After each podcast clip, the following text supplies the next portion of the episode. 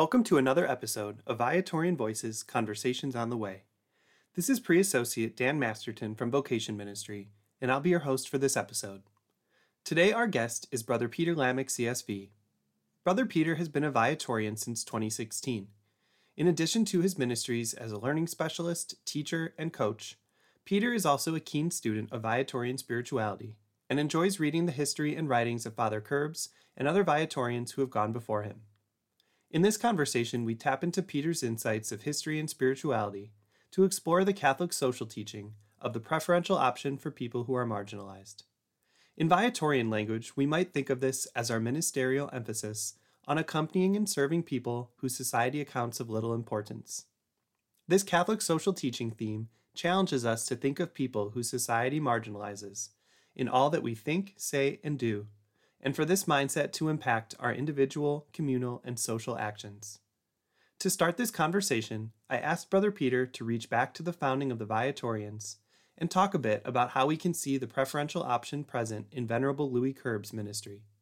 Father Querbes was somebody who read the signs of the times, uh, was serving in a rural, poor parish uh, outside of Lyon in, in the town of Vourles, and he noticed that the, the young people didn't have access to quality education or catechesis. And so Father Querbes envisions this mission to respond to the rural, poor children of France. And his original vision for this mission is rooted in that, that spirit of the gospel of responding to those who are marginalized, those who are, uh, in a way, desperately in need, in material need, but also in that need for you know love and care and a need for providing for uh, their future. So, what were the things that Father Querbes observed and maybe prioritized in the way that he set up the community and the way that the professed Viatorians in the early days and kind of moving forward in our history started to live out this option for the poor and started to identify the people whose society was accounting of little importance and make moves to serve them and walk more closely with them? The initial impetus of Father Querbes was to respond to the needs of young people and, and those on the margins through education and through uh, the ministry of the parish. So uh, it was uh, making this mandate of the gospel to respond to those on the margins uh, within those Catholic institutions that already existed. And so then in our history in the Viatorian community, you start to see examples that different professed men, the ways that they responded to Father Querbes' call and the way that their ministry took shape. And we were talking about places in Canada and the United States where those examples started to emerge in the ministry of our men in kind of local ways and sometimes in one off or short lived ways, but meaningful, profound ways.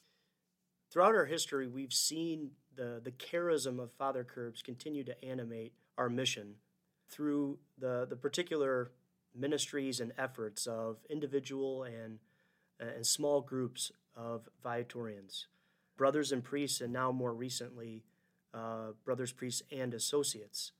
I can think back uh, all the way into the, the late 1840s during the Irish potato famine when a small group of Viatorians who were in Montreal, Canada, were responding to the sick and dying Irish immigrants who uh, were migrating to Canada.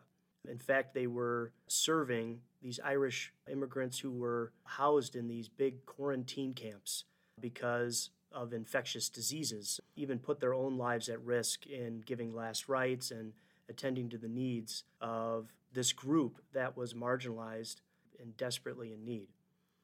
Think of small group of Viatorians a century later in the 1940s who uh, served for four or five years at a school for uh, young people who were deaf in New York. I also think of Father John McGuire. Uh, he was a priest, a professor of sociology, and uh, the core uh, of his life work was uh, being a labor activist, particularly for children, and striving to get legislation passed that protected children in the workforce and altered at what age children could actually work.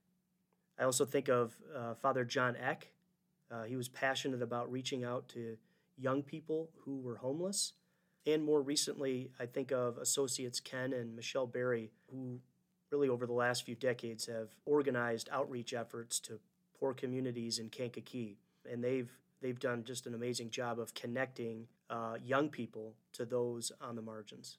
Throughout much of our history and our uh, apostolic efforts, a lot of our ministry to those on the margins has been through individual and small groups of Viatorians. What is remarkable uh, over the last two decades is our efforts to reach out to communities and those on the margins has taken on a, a, a more of a corporate and kind of institutional dimension. Over the last really 20 years, uh, the Viatorians have helped to establish three new apostolates that are explicitly dedicated to uh, young people and to young people who are marginalized. Uh, two of these are educational institutions Cristo Rey St. Martin College Prep, which we helped to establish in 2004, specifically for young people and families of limited economic means, establishing Cristo Rey St. Viator College Prep in 2019, also for young people and families of limited economic means, and uh, establishing the Viator House of Hospitality in 2017 for young male asylum seekers. In a way, I think we can really see the charism of Father Querbes continuing to animate our mission, and in a way, also seeing the way in which our charism has uh, continued to evolve. It's neat to connect the dots from individuals or small groups of Viatorians who discern certain responses to our charism and our vision and Father Querbes' roots, but then also to look into how the community as a whole has kind of put it into the DNA of Viatorian apostolic ministry. And so, another way that that's happened in the last few years is the long work of putting together a strategic plan and ratifying it moving forward with strategies and ways to try to prioritize very explicit things. So, how has the preferential option even become a part of that effort? One of the important pieces of work that has taken place over the last few years is the construction of a vision statement for who we are and, and where we want to go as a Viatorian community. And one of the, the pieces of that vision statement is uh, to strive to become missionary disciples with a particular concern for youth and those on the margins. So we've made this principle of Catholic social teaching to reach out to those on the margins an explicit, uh, really objective, and I think in a way a description of what we believe our charism, charism is and what it calls us to. Uh, this vision statement was approved by the Viatorian chapter and community council in 2022. While we've talked about this principle of Catholic social teaching um, in previous vision statements, the, the typical language that we've used is to address contemporary social issues. What's kind of neat and I think remarkable is that there's kind of a shift in language from talking about issues to talking about those who are on the margins, specifically people. I think this reflects our kind of deepening awareness and understanding of accompaniment as a real kind of operating dimension of our charism that we're called specifically to walk with people. And those on the margins are not just, they're not problems or just issues, but they're specifically and most importantly people with dignity. Um, and we're called to accompany them as we strive to resolve those issues that at times can be uh, dehumanizing. Some of the kind of the practical efforts that we're striving to embark upon that are anchored in this vision statement are evaluating our existing ministries to really look at well how are we living out this principle of catholic social teaching? At st viator high school looking at how can we make our education more accessible for low income families recommitting ourselves to supporting cristo rey st martin and cristo rey st viator uh, with financial resources and personnel, and striving to establish new outreach efforts for groups that are marginalized whom we do not currently serve, such as the elderly. I think it's an interesting parallel progress to see the way Pope Francis has prioritized a culture of encounter, of mutuality, where we meet people who are pushed aside where they are and walk closely with them, and that prioritization of accompaniment that we hear from the Pope is the same priority that we're getting from the apostolic creativity of our own men and associates within our community. And so I think that we're going in a place where the Pope and the church are trying to go. We're doing it together. And so I wonder, as kind of a last broad question, how can the Viatorian community live out this mandate that the Pope has given greater voice to, that we as Viatorians are trying to reflect in the way that we act and relate to people? What can we do to live out this call of the church to opt for people who society tries to push to the margins? I think there are a number of ways that we are called to live out this principle of Catholic social teaching. I think the first one is to start with ourselves and to strive to see all people as human beings with dignity, to strive to see those who I encounter on a daily basis as people with dignity, people with value, people with inestimable worth, who God calls me to treat in a, in a way that is befitting of their dignity.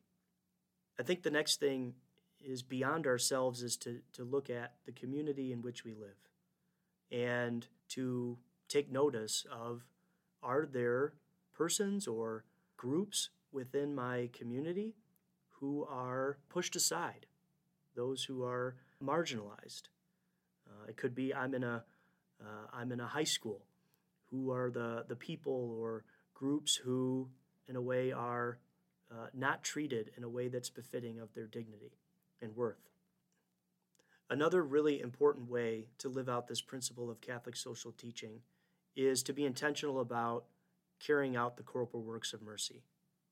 To really be intentional about taking the time to feed those who are hungry, to give drink to the thirsty, to clothe the naked, to make sure people have access to safe housing, to be intentional about going to those communities and encountering uh, those people who are desperately in need and who are pushed to the margins. I think another really important dimension of this conversation around this principle of Catholic social teaching connects with vocation and discernment. God calls all of us to be missionary disciples, but God also has a specific and unique calling for each of us. And uh, some of you listening right now are called to dedicate their lives to those who are on the margins. This could take on a, you know, a variety of forms or different types of services. Could be education, could be through healthcare, could be through being a lawyer, uh, or even a business person. So each and every one of us in being Christian disciples are called to live out the principle of Catholic social teaching.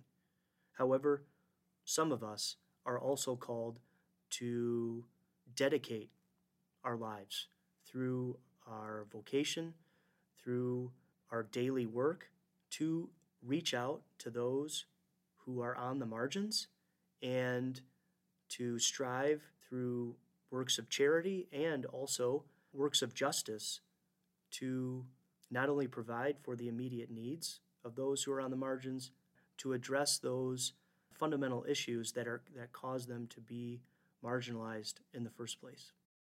Something for our young people is that we're all called to be missionary disciples. And God has a calling and a vocation for each of us, and in a way, an invitation for each of us to respond to the needs of the world, to respond to the needs of those who are on the margins.